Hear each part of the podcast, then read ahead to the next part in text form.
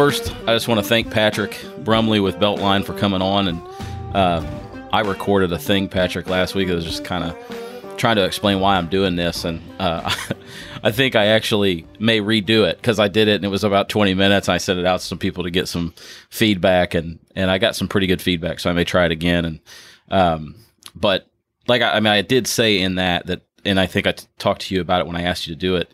I was really excited about doing this and um, interested to see how it goes, see if anybody likes it, and uh, most importantly, that you know it benefits us and and you in some way. So, Oh, sure, sure. appreciate you being here. Thanks for having me. Yeah. So, all right. I wanted to first just talk about how we met each other, which is it's kind of interesting. Um, so I was trying. I was actually taking some notes here, going back, and um, I know that I actually moved to Louisville. Now, are you from Louisville? Uh, I lived in Louisville for about 15 years. So Where were you born? I was born in uh, Shelbyville, Kentucky, about Okay, 30 all minutes right. outside of Louisville. So, So you're kind of from this area, right? yeah, So- yeah, Kentucky boy. I moved around Yeah. a lot. So So I'm originally from Ohio. I moved here in 2013 and uh, worked with my dad uh, in the same industry that I'm in for the first two years I lived here. And I think one of the, and that company was called the Cerium Group. And one of the first things I did when I got here was I went on a joint trip with the Lexington Chamber and the Louisville Chamber of Commerce to Charlotte, North Carolina. And it was called Glide. And I cannot, for the life of me, remember what Glide stands for. But um, I remember I went down there, and I think I'm almost positive that's where I met Daniel Swintowski, who now works for you guys. it's funny. Yeah, and um, I think I got back, and he was working for a different company at the time. We may have connected. Um, I don't think I ever got to know Daniel really well, but just just in passing. And then Terry Weber with GLI, um, just before COVID, or maybe just after COVID, there was some transition with Terry. Reached out to her. We were just touching base, and I think she reconnected me with Daniel, who is now working with Beltline. And then I remember my phone rang. You know, Daniel said, "Hey, I'm going to get you in touch with our guy." And I'll never forget this. It was, I mean, it was relatively early in COVID. I mean, it was Yeah. you and I talked. The the you know what was hitting the fan Yeah. pretty yeah. good at that time. So yeah, do you remember that? You called Yep. me that day, and yeah, Yeah, I don't remember why, but I was sitting in a parking lot somewhere waiting for Yeah. something, and I was like, Daniel had asked me. He goes, "Hey, we need to we need to get a hold of Landon here. This could be." Um, he does promotional material. We need to s- sow some seeds here in Louisville, and he's like, "I see him at GLI events, you know, at the chamber events, and he's a in business. He's a man about town, so." He's like, let's let's give him a call, see how he is on rates and service and everything, and then see if we can work with him to uh, to to you know to also get introduced into more people there in chamber. And then of course COVID happened, so everything's virtual. Yeah. So we haven't we haven't got to do too much of that yet. But it is funny even listening to you talk. Like you know, you've said events several times, and it's like weird to even think like, yeah, remember when you know, and uh, but yeah. So tell me, like, um, I, I think my research showed that you've been with Beltline what about four years? Is that about yeah, it'll right? be five years in uh, February 2021. And I know that it looked like you had a little bit of a stopover somewhere else, but the bulk of Yeah. your time before that was spent at Samtec, right? Yep, yep. Application engineer at Samtec. Yeah. So tell me, you know, I'm always curious Mhm.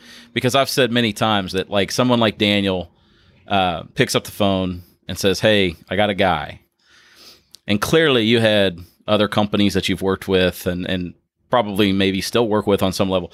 So what is it all? I'm always curious. What is it like to get that call? I mean, are you like, uh, you know, I kind of need to do something with this, and I, I remember maybe the timing was pretty decent in our situation. But Yeah. tell me a little bit about like how you received that in the first place. Well, it's funny, you know, just to back up for a second. So I tell all of the people at our office, right, that get all the calls, the sales calls, I said, if you don't know who to send them to, I said, send all of them to me. Now, that being said, I don't sit there all day and take sales calls. But if they go to voicemail, if I hear something that triggers me to think there might be a relationship angle here, right, where Yeah. I can work with them, they clearly have a good or something they think we need. Um, because what you find out with contracting, uh, you know, we're electrical contractor, but what you find out any of the construction world and gosh, most of business world, it's just all about relationships. So it sounds cheesy, it sounds, you know, played out, but in this in this particular instance when Daniel Daniel's running lean, you know, he was up there with a few electricians and we're we're just trying to grow stuff out of the ground. Um, so in a weird way, I'm like, so Landon sells promotional material and I was intrigued because it was your own business, right? He right. met you through GLI, so I already knew you were putting in the work. You know, you were going out and about. You weren't just sitting behind the computer doing emails, and not there's anything wrong with that, but sure, I looked at it kind of as especially a, not now. Yeah, from, from a selfish standpoint, it's like how do I extend my sales network? Um, even you know, even in a time like now with COVID, you know, how do you how do you extend your sales network? um, when you can't be there in person. And so I look at it as as many relationships, as many allies as I can get, especially they're local to the community, um, instead of going on the internet and just you know googling whatever. Uh, you know, and that also ties into if you deal with promotional material, it's a it's a tough on our on my side of it. It's tough too because everybody wants the moon, right? and they want it now and they want it quick. So I also want to have a person for the service aspect, right? I want to be able to call uh, Landon or a Brett. right. Yep. Specific for issues and not just a phone bank and hope somebody um, answers eventually. So, so it sounds like, I mean, if I'm reflecting to make sure I understand, it's like, which is, it's funny. I mean, and you and I have talked about this several times on the phone. I think there's a lot of synergy with not only I think how you approach things but Beltline in general and, and just the company and, and in our company, Goodson, and how we, you know, do things. But it's kind of like, you know, hey, we're we're opening a Louisville office.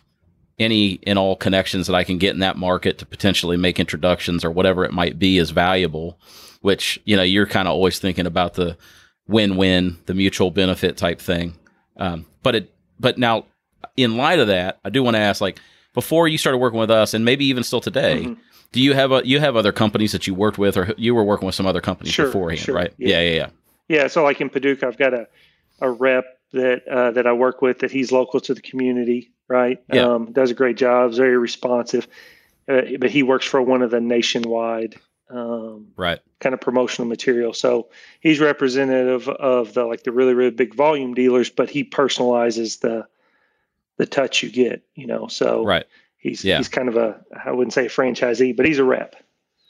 Right. Yeah. And so kind of how our industry is is is built is like, and I so I always say it this way. It's like, and this is really true in business. If you want to own the customer in our industry, you really have to own the rep because, you know, our industry's changed a lot, continues to change, but throughout the country, the reality is that, you know, it it still is a localized industry like a lot of industries. And so guys like the guy you're describing in your backyard, even though he's affiliated with a large company, um, it still has a local feel. And, and in our case, we're sort of like this, I'd say somewhere in between where, um, we run the business that way, but I think at the same time we're not we're not affiliated with a large company. So it's just it's interesting. I think there's a lot of industries yeah. built like that too. Um, so once we started working together, um, and I know so I was kind of going back through. Tell me a little bit about like I remember our initial conversation. We started working on some things. You mentioned Brett. I brought mm-hmm. him in, um, and he's taking care of a lot of things for you. Um, give me a little bit about like what uh, you know what what it's been like to work with us, and you know, and and, and don't hold back. Like I want to know because I'm very curious to know. I, let me back up before I know you and I talked about this before that you know my thing. One of the biggest reasons I wanted to do these podcasts is is really three things. One is I wanted an opportunity for us to learn about Beltline and make sure that there's an opportunity for you to tell a little bit more about Beltline to the people that might watch this, that we do business with. And back to your original point about sort of the connection in Louisville and other markets that you're already in, that you will be in in the future, that there might be somebody out there that's like, that becomes aware of Beltline sure. through this. I think that oh, would yeah. be a huge win for us. Yeah. And, um, you know, secondly is to, um, to make sure that we're delivering value and we're discovering where we're um, meeting our standards and not meeting our standards, and just understanding you guys better so that we can make better suggestions over time and help sure. you. Yeah, I mean, so far we've been working together now for, gosh, I guess it's going on nine months or so. Maybe, maybe yeah. a little less because I think I called you there in May, so maybe seven months. but I Yeah. mean that's um, we've been able to work together already on some projects, um, and I can't say that I've had. I mean, we haven't had any quality issues. The responsiveness has been great on everything. I mean, there's. I've been doing this for five years. I've been handling promotional material, and there's probably six or seven vendors that I've worked with, but some of the services and the technology that I've seen you all leverage has been, you know, I've not seen that anywhere else. The the curation, That's good. Yeah. the curation is probably the biggest benefit that I've seen, and it's because in the world of promotional material, there is just an overwhelming amount of options. You know, I feel like my my attention can be best for Beltline staying over pipeline and new customer development. So when I'm working with promotional material, uh, I wanted to enhance that, but at the end of the day, what it means for me the most of the time is safety shirts and hats, and so it can get uh, when I get really busy with other things, it can get it can get frustrating if I feel like I've got so many options that I can't analysis paralysis, right? That I can't make a, a decision Right. on. So that's a it's a small might seem like a small thing for you all or a way you like to keep stuff organized, but on my end, with with a multitude of um, responsibilities, it's huge because what I in this case what I don't know doesn't hurt me. So if I see something and that hits the mark, that hits the mark. I didn't I didn't go through three Right. pages to find it, or you know I wasn't digging around the catalog. So um, that I think that's huge, and just you know I don't know if it's the age thing or I love things being where I can get to them on the computer. So keeping keeping that Yeah, no, response, and I, I don't know what that what's that curation tool called. What do you all call that? The system that yeah, the system we use is called okay, Common, commonsku. SKU. Yeah, So it's yeah, it's it's interesting. When I started the business, it was it was you know kind of t- typical or traditional or sort of even cliche a little bit. Where I started the business at my dining room table and I had you know Manila file folders and really did it very very old school by hand, and then sort of graduated to like my own handmade system if you or like sort of like a patchwork of other systems so i use like trello Sure. there might be people out there that are Yeah, familiar with use trello. you might be familiar with trello yeah trello is great. And um, i used it kind of like built a, a board that i used to manage orders and uh, still you know kept some paper filed. And then i transitioned to commonsku which is they're a, it's a purpose built cloud-based order management system for our industry so that it's pretty robust on the back end. And then it's got front end which is what you're describing, which is the presentation functionality and um, and yeah, and it's great. One of the challenges, I you know, anything like that, it's funny because we also have, and I don't think we've put this in place with you guys yet, but the uh, order man, the um, brand program tool that we use called OrderMyGear. These are both tools that are available to anybody in the industry, and I'm sure you guys use, um, you know, things on your side of, of your business where that are available to any other electrical contractor Sure. and things like that. And it's it's it's interesting. Early on, we tried to build a software solution to do online stores for customers like Beltline, and I had to learn real. I I had to make a decision pretty quickly that and realize like, are, are we a sales company or a development company? I am not a developer.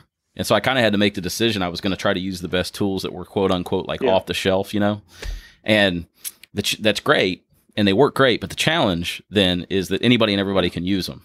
And so now it's like a lot of things. It's not the tool that separates us; it's how we use the tool that separates us from our Sure. competitors. You know, Yeah, and like I said, in my experience, I've you know, if it's not good for for your value proposition, but if all promotional material could use those same tools, it would certainly make it uh, easier for for me. Not to not to dislike the handed out catalog or a lot of options. I mean, if if I were purely over, if it were a magnitude of scale where I was over such a large amount of promotional material, I would probably want to to go through so many options. But I think it's just nice having the curation. Um, I, I don't know that I would change wanting that if I were ordering, you know, tens of thousands of pieces of stuff versus the few thousand that I order of various things throughout the year. So Yeah. No, that's that's good. So I wanted to shift and let, I want to talk about Beltline. So I remember when you and I, and I'll tell you, I, for some reason, man, I feel like sometimes I can be thick with with conversations like this. But um, Tell me about Sure. Beltline. Let's just let's shift the focus away from us and um, about the company, what you guys do. Okay, so we'll Beltline was started in 1957 in Paducah, Kentucky. So we've been around for 63 years. So we started as an electrical contractor um, and uh, uh, electrical repair. I think they did motor repair, appliance repair on the Beltline in Paducah. So that's kind of how, or that is how it started. Two owners um, carried on that way until I think it was early. And Sure. really, I don't want to interrupt you. I'm going to interrupt you, but that's you just kind of glossed over that. So the reason for the name Beltline is because it was started yeah, on the it's my Beltline understanding in Paducah. in yeah. Paducah. because Yep. from a Gotcha. marketing standpoint, it is interesting. I've had a few customers where I go in and they're like, "Beltline, you all make belts?" I'm like, "No, we do, we do electrical, Yeah. you know, uh, electrical contracting." So the company from there um, went on until I think it was the 90s, and then two, uh, and then changed ownership to two new owners, um, Lynn Smith and Terry Gibson. Lynn Smith was uh, electrical engineer, and Terry Gibson was a uh, a um, electrician who had owned his own contracting firm. So they bought it from um, George Langton. So George Langton was the original uh, the owner of Beltline. And then from there, they had it um, until t- uh, 2010, and that's when Jason Senior purchased Beltline. So, uh, so that's kind of the service evolution is gone everything stayed pretty community, uh, local community based um, in the Western Kentucky up until around 2007, 2008. And then that's when Beltline purchased um, a shop in Owensboro. They, they bought from a company Okay. called Dyno Electric and started to expand there. And then now we're up to four offices. We also have an office outside of Knoxville, Tennessee, and then the one here in Louisville. So, So Knoxville was like an organic uh, Knoxville, growth. That was an Knoxville was, office a little bit of um, so servicing an existing customer that's got a huge amount of um, locations over in eastern Tennessee that we couldn't necessarily get to. You could, but it was hard to get to from Paducah because now you're four and a half, five hours away, right? So when you have electricians, you only have so many electricians living in an area. So again, going back to relationships, everybody likes to work with people that are from the area. So you can travel a certain amount. Some electricians, you know, you have so many people that want to travel, others that don't. So you end up needing to open up, you know, a local presence. Um, Yeah. The primary market that was really blowing up in 20, what was it when we opened that office in 2018? Yeah, 2018 was uh, the Department of Energy started spending a lot of money in the uh, in the Oak Ridge National Laboratory area. So, and that's just a big. Without really getting into it, that is a big. You know, that's a Sure. It's it's where the first atomic bomb was researched, developed, and assembled. Really? not tested, but the Manhattan Project. that's the area. So Wow. there's always there's a lot of uh, there's a lot of more or less you know science projects, a lot of military projects that go on in that area. So there ends up being a lot of new facilities, a lot of cleanup of old facilities, and you just uh, you, you need a lot of uh, a lot of electrical contractor support, um, and we do really well in that sort of government environment. Um, it's just one of the things that have, it's kind of came to us from uh, collectively from the different the different owners we've had. It's just it's become part of our I guess Beltline's DNA. Um, so we do really well with DOE, utility work. Um, uh, healthcare has been one that while it's commercial in nature, it's very specific.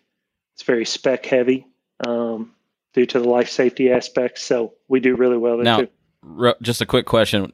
You described that as commercial in nature. That's as compared to like Well, public or commercial in the government? sense of uh, sorry, I glossed over that construction type of work. So when you That's get right. into the the the means, the methods, the material used, you can easily the biggest categories would be industrial electrical work, commercial electrical work. So the building you're sitting in um, right now, right, that would be a commercial. If you're at your office, that's a commercial, Right. and that really is comprised That's of the right, yep. methods and what's you know what the materials that's used to make it. Industrial would be um, like your warehouses yeah, or more manufacturing, manufacturing, facilities, power like that. generation, or Yeah. chemical processing. Okay. Um, and then a lot of your, you know, a lot of the stuff. If there's large power needs, um, you end up getting into material that uh, you would consider, you know, industrial. Uh, for instance, a aluminum plant Gotcha. or a steel plant, the power needed to run into that plant doesn't necessarily go. You know, you won't necessarily see a bunch of poles above above ground with with lines. A lot of that'll go underground in what they call duct banks. So you'll have a lot of pipe underground with a lot of wire that's carrying the power. So it tends to be considered more industrial um, type work in nature. So that's what really, Yeah. you know, when I'm introducing this to customers, I say we're a heavy industrial and commercial electrical contractor. So it really means we don't get into uh, as much So you got you just you we don't do residential. currently. I mean, just, we've looked at it some, but it's you know currently we do not. Now, the interesting thing with the Louisville office, you know, you get into the four different offices, and one of the great things that that that one of the things I really like about the way that Jason Cena, our owner, he handles is we've got the core kind of the core nature of Beltline and Beltline's business, right? But he doesn't micromanage uh, the other the vice presidents of each of their divisions. So you take the Louisville division, a lot of Daniel's experience um, makes him he's a lot more comfortable with stuff that's more commercial than the other divisions do. For instance, assisted living, right? So in Louisville, you might see us do assisted living or more office building type work.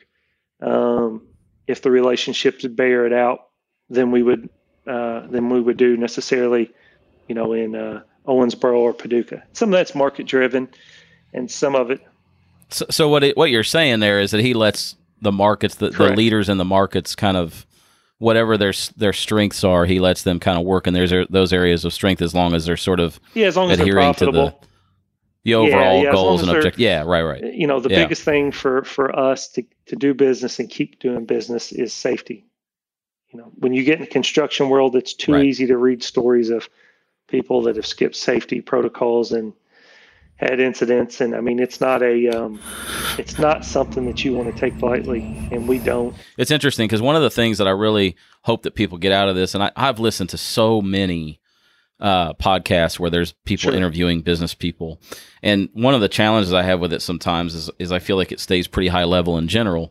And so wherever Mhm. possible, I want this to be an opportunity where I can ask some, you know, deeper dive questions. So it's kind of interesting. So, you know, it started in 1957 and as far as I could tell from the notes I took, you know, pretty localized for a good portion of that history. And then Yep. it looks like really one of the first things that was done to try to create growth was they went and made an acquisition, is what it sounds like.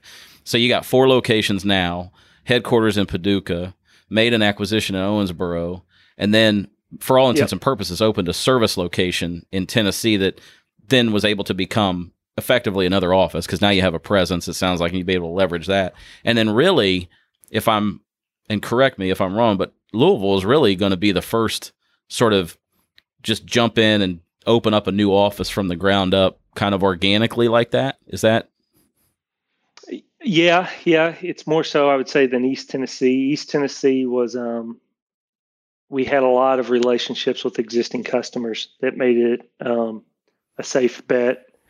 And then Louisville, there's so there's so many market indicators that we see that we think make it a good place because there's certainly no shortage of competition in Louisville. But you know, there's there were some customer, there were some potential opportunities that turned in that, that turned into real opportunities. So it was a bit of a a gamble right at the beginning because we opened up the Louisville office right in the beginning of um of COVID. So well? Yeah, I mean, you, and I, I mean, if I recall, I mean, I know Daniel worked for another company. You guys hired him. I'm, I'm curious, how did that happen? uh, If you can, what, whatever you're comfortable sharing. I guess. yeah, and I mean, uh, he he actually was uh, we'll call him a free agent. Okay. right? Yep. So nature of markets, nature of COVID, people shifted gears, not necessarily directly related to COVID. Um, while I don't know ex- exactly, you know, the nature of it, but I know it was due to kind of market conditions. Yeah. Right. Yeah. So yeah, he became available and was a uh, was going to be a good fit for for what we were trying to do. So that's a that's a lot of it too. It's not. Um, I'll put it this way: we've been talking about a Louisville division for almost the whole time I've been here. So since 2016. Right. So a lot of it, you know, with contracting, everything's about timing. So you, you'd rather and about the who, right? Yeah, yeah. So that's the timing part in this case, Yep. right? When you find somebody that's a good fit. So we've looked at other times where we've looked at the Louisville market. So um, Well, it's it's interesting because there's two things in it that are very interesting to me. Sort of that, uh, you know, along the lines of the business nerd part of my my personality. One is, you know, how how to grow, and it's it's not a cookie cutter thing, you know, and, and it's some, some people grow by just going and opening a bunch of offices. Mhm. Some people grow through franchising. Some people grow through acquisition. You guys are kind of a mixed bag. Um, and then it's how do you find great people? Because, you know, it's like, and, and again, just what I've picked up on your guys, you know, your company culture is, you know, a, a pretty high value on people. oh yeah, Um, I know your tagline. I don't have it up because my screen just went dark, but it's. Uh, I know the empowering people. yeah, I think is part of it. project, empowering people.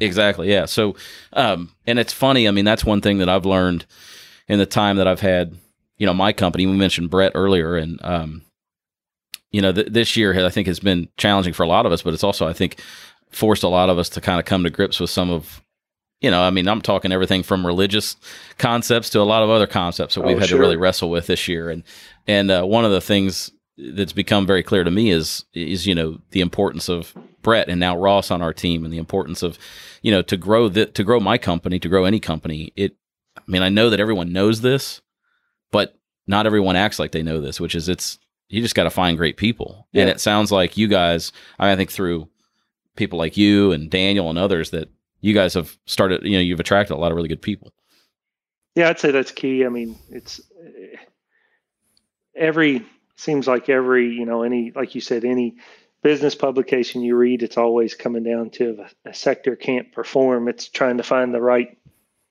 people at all all different levels. So Yeah, and it's and it's interesting to me to hear too, kind of like the approach that your owner has taken, where you know it's sort of like letting people operate in the area that they're strong, Yeah. and uh, you know instead of being very rigid that hey we're this kind of contractor in every market that we enter, and you know it's certainly yeah that you know that's interesting. I think I always am curious, and and I know you didn't start the company. It's sixty something years old, so it's not relevant here. But you know, I always kind of wonder, like when I I don't know how to say it other than it's when you're small, Mhm. like like my company has been and still is. Um, you start asking questions like, okay, I need to hire somebody. Like, how do I how do I find them? I mean, I I know that's relevant to you because I know you guys are constantly looking for electricians, yeah, licensed people. I know that's not not easy to find. Um, we've talked about that. As a matter of fact, I think some of the things we've done for you have been, uh, or have been, or will be targeted towards that objective of building team yeah, yeah, more your- uh, field leadership. Yeah, because we're field leader. Yeah, So as a contractor goes, you know, electrically we're a union contractor. So our our journeyman, our foreman, our anybody doing electrical trade work will come from uh, from the union hall. Um, that being said, you do run into so your foreman, general foreman, while those all those members are still from the from the um, union hall, right? They tend to be the closest to um, answering to customers on a daily basis. So they end up um, end up becoming kind of a, a extension of the company itself. So yeah, certain initiatives to make sure that they have everything they need, all the tools, the training, and then yeah, the promotional material uh, also too, because it people love. I mean, people do love getting recognition, even if it's in the form of shirts and hats and so. Well, you know, it's funny you say that. Like I, and uh, just to reinforce the point, I um, I'm in a I work out at this thing called F45 close to my home where where I live in Crestwood, Kentucky, and and I I was telling Brett the other day. I said, you know, I'm in the business, and uh, I walked in the other day and they handed me. You know, a dumbbell with the logo on it. It was kind of like a, you know, and and I think what it, I was like, it like meant something to me, and I was like trying to psychoanalyze that, like you know, Yeah. what's the, and and it was, I think, feeling like you're recognized, like you said. I think feeling part of a team. I think that's something. Feeling part of a a group or part of something bigger than yourself. I think is definitely something that we all have a you know feel on some level too. So yeah, I mean, we um, you have to invest in those, you know, in those field leaders and promotional materials. One of the ways ways to do it. It's kind of funny once you, but once you start taking you know shirts and stuff out to the side, everybody's like, "Where's mine? Where's mine?" Yeah, so. exactly. Yeah. One, okay, so here's let's shift gears. I want to. I know I, I, told you we'd probably take 30, 45 minutes, sure. so we're about thirty minutes in here. I wanted to shift gears too. Now, most most companies are dealing with obviously I mean, the world we live in today, just technology and everything changes really quickly. So I'm curious about two things with Beltline. What in in the last few years, like the technological changes that we all experience, what's that has that impacted how is that impacting you guys from the standpoint of the work that you're doing? How is that changing? And then the second question, I'll kind of let you answer both sure. is, you know, what how have things changed?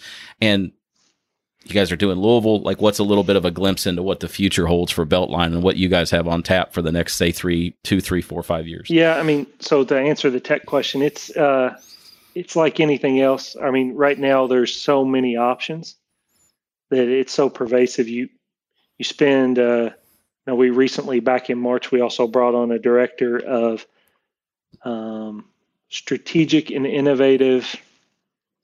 Oh, I want to say strategies, but that's not basically we brought somebody in at a director level to be able to um, to help grab a hold of initiatives and uh, if they do have a, a part that's a you know technology associated with it what's the best option what does that look like how do we how do we implement that so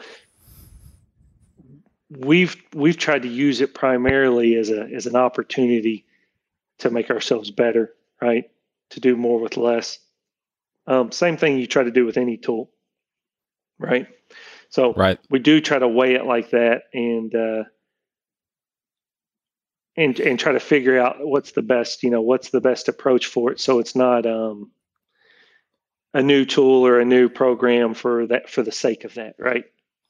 Right. And I and maybe I'll what I'm kind of and also what I'm getting at is like you know, like we put in a, a SimpliSafe security system at my house that's all Wi-Fi driven. You got this whole IoT, this Internet of mm-hmm. Things. So I'm curious, like you extrapolate that out to the industrial applications that you guys work on and all of the different you know jobs that you're working on. I mean, are there fundamental changes to how you're wiring the building or you know the infrastructure that's being brought into the building, or at the end of the day? You guys are powering the building pretty similar to the way you always have. It's just that we're using the power for lack of a better way to describe it, differently in the buildings to actually implement all of these, you know, whether it be security protocols or RFID systems and things like that? Yeah, that's a good question. You know, I, I see a lot of it. Um, I see a, I see a lot of it pitched. I do know that for wireless technology, you end up having uh, there's a there's a large part that's wired.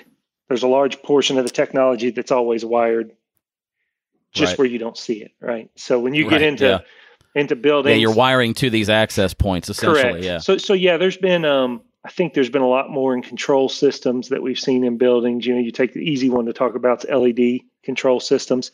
So you end up having more control wiring. So instead of just powering something, you'll also uh, wire in more controls to be able to then get it back to whatever the hub or whatever's controlling it.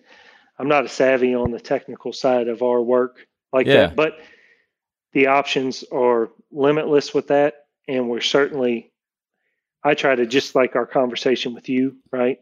I do try to work a lot with vendors to understand what's the the next latest and greatest thing that we could potentially take back as a real savings to our industrial partners that are busy just trying to keep their operation running safely and efficiently all day, every day. So, you know, that's um, yeah, that kind of segues into the Louisville, right? I try to, in our Louisville market, we're going to grow in traditional markets, and we think a lot of our service will be able to do that, just the way we go to we go to uh, go to market. But yeah, there'll always be on the lookout for alternative markets that are emerging because there's too many things coming about. Um, you know, for, for instance, back in March, we saw an uptick we don't normally do residential, but we actually did a decent amount of uh, installations for for pool companies because COVID hit. Really? Everybody was canceling vacation, so pool sales were going through the roof, right? Interesting. So yeah. then those companies were looking for outlets in their local community who can help install these. So that wasn't necessarily a market we were chasing or thought we would play a big part in, but it's a good lesson of just just pivoting a little yeah. in the well, it's yeah, just a good yeah. lesson to see. Okay, um, when something when when a need arises, you know, can we tap into it and, and be at the front of the line to take care of it to help take care of it? So Yeah, no, that's that's interesting. So going forward, Mhm. I know you guys are working hard to grow the Louisville office as well as your other locations, and I bet my guess would be that continued growth would be when you find the right opportunity in a right market, whether it be another Daniel or a similar type Sure. person or another company to acquire. Would be is that probably pretty accurate? Yeah, yeah. I mean, there's you're always watching. You're always watching markets and availability of companies in those markets, and to try to see, okay, what makes sense, right? What's the next? What's the without giving away the recipe to the secret sauce? What's the next? You know, how how, how do we go about that? But yeah, you're you're exactly right. I think a blend of uh, acquisition as well as organic, because I would say really the last two locations have been, you know, organic growth Right. they were very strategic in that who we selected to grow the market and why we went into the market and the timing had to be right um, but it was still in the classification if we didn't go buy a pre-existing uh, business that already had you know uh, whole management structure and all that so Right. Now, you, I want to step back. You said that you mentioned the pool thing, which made me think. So, you know, I got to ask Yeah. this question. Like, I know there's obviously been a lot of industries hurt really bad this year with with COVID. Yeah. How, how has it affected you guys? I mean, have you guys pretty much sailed through relatively unscathed, or Yeah, I mean, we had um, we went went in real heavy planning, um, kind of immediately in March, and we had a lot of customers that, uh, since everybody was kind of in the same boat, a lot of people when it was smart to slow down, a lot of our customers slowed down, right? right? When there was a chance of potentially too much exposure, then everybody said, "Let's let's pull back."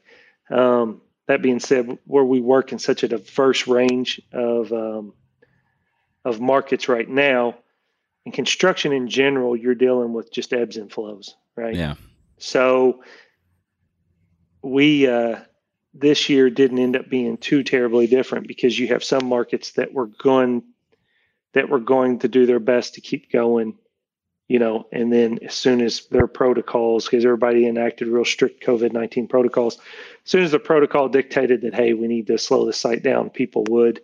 Um, but if the groups were staying close or groups were staying, you know, socially distant, Yeah. And we weren't having issues on site, and we were able to keep working. Right. So, yeah. And so, think so we, you know, there, we did certainly see we had certain customers that their whole markets took big hits, right? And we've watched them have to maneuver, and, and 2020 turned into a year of planning for them um, to figure out how they move forward, um, as opposed to. So, I do think there was a trend of the companies that were able to pivot quickly were able to keep keep going unless your industry was just one that was pummeled to the point Yeah. of you know that, that you physically couldn't open your doors Yeah, it definitely has been interesting to me how some companies have thrived through this, and some company have just some companies have just been straight in the crosshairs. Obviously, hospitality, restaurant, we all we all know have been oh hurt yeah really bad. Um, it's it's that's been tough i mean we were real real sensitive and real careful to and i can't remember if it was i think it gosh it might even have been by mid-march we already had uh me and the the owner and a few others were working on letter to the customers and letter to the sites to say here's how we're you know here's our protocol here's how we're moving forward. Um just because you know again the good thing for construction in, in our case is we're so used to adherence to safety because you're going into a site or different sites every day where you're having to assess what you know what's the potential risk at at the site. So our process is set up to where you're every day you're going in and saying what's the variables for today? What's Right. changed? So a lot of construction you'll see across the board in the pandemic hasn't slowed down so much but i would think you know you would credit a lot of that to just what i said it's it's an industry made up of you're coming in, the weather's different every day. Yep. The area that you're working at's different every day. Yep. Who's working that? You know, electricians? Are we working side by side with the pipe fitters or the roofers today, or or, or whoever? Right. So you have to always be you know, have an adjustable game plan. Yeah. No, that's good. Um, all right. So got about five minutes left, and I, Okay. I want to, like I said, I want to stay on time. So I just have a few questions I want to ask you, and then we'll wrap up.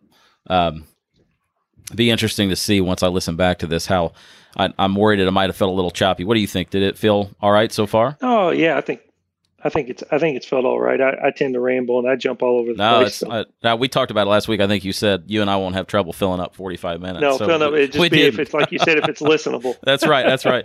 Um, but I, I do think, uh, you know, that it's been interesting to learn a little bit more about Beltline. And so I just have a few questions. Like, you have a little bit of experience in our industry. So I'm curious, just really Mhm. quickly, what do you like the most about uh, just your experience, not just with us, but people in our industry? What What's, and I, and I think it's funny, I think maybe you've already answered it with the curation has been Yeah. valuable to you. Well, the service, just seeing. Yeah. I mean, because you're typically so your your industry, from my optics, is you're trying to ingratiate yourself with somebody to the point to where they'll trust you with their brand. So That's right. Yeah. right. So you've got to, you know, you told me early on that that you want you want to be that curator. You want to be a high service uh, provider um, to, to whatever that means, right, to your clients. And I've seen that with with most of the other companies that I continue to work with. It's always been a a service thing. Yeah. Um, because there, there's certainly a price element to it. Absolutely. Yeah. just like us, I can't sell on relationship and uh, Yeah. Yeah, I- relationship tell- I tell and people all the time. quality, and then turn around and nickel and dime everybody. right. Well, and it's it's kind of like I it's kind of like I mentioned at the beginning. I mean, it's like we all have a set of standards that we want to deliver to our client, you know, that are in the marketing materials that are on the website. But there's always a delta between that desired customer experience and the actual customer experience of almost every customer. I mean, it Yeah. it um and that's something that I think we're all sort of on an endless quest to squeeze or eliminate that delta. You know, we we and this is that's part of our strategy with this podcast is talking to our customers and making sure we learn that. So the last question I ask you is, what is um, and I think it's interesting because I know you've got some other vendors in the mix, and, and, you know we, we certainly are always just like you guys. You know, we're, we we get that first thing, and we're always looking. You know, where do we grow with this customer? What's Yeah. something that we can do better as you've experienced and work with us? What's something where you're like, you know, these guys could do that better? Mm, I would probably say, in my particular case, you kind of have to stay on me. So there's that fine line of uh, you don't want to blow me up. You don't want to email and call and email and call. But if you haven't heard anything from me in two weeks, you probably are best to check in Yep. because we always have there's always something cooking or there might be something to where and brett's done this a few times where he provide one or two more little push pieces of information gets me over the hump and then i can just say yes right Right. so because That's- if not I'll, i tend to i'll drag stuff i'm, I'm an engineer is where i came from right yeah. Exactly. so i will no, I think beat stuff to That's death great feedback for us. I think you know, and and it's funny. I know Brett and I've talked about this a lot because, uh, you know, I think I told him one time. He, you know, he he's always worried about contacting people too much, and I just told him one time. I said, "You'll never do that," and I, he's like, "Why?" I said, "Because you're not built to do that. Yeah. like you, you'll just and you know, so finding that happy medium. But I think it's funny. I mean, I know that's the thing for us is you know, first and foremost, we want to build relationships with the customers um, both personally and professionally. Do things like this, like the partner series that you've been very supportive of and joined a lot, and uh, to make sure that we're delivering information and value. But most importantly, too, is just making sure that we find that happy medium between too much contact and too little contact, so that we make sure that we are, you know, getting you guys and gals that we work with the things that they need. sure So, thank you. I really do appreciate you doing this. Um, I thank you for the opportunities you've sent All us, you know, with Beltline, and uh, we certainly look forward to more in the future. sure. Thanks for having me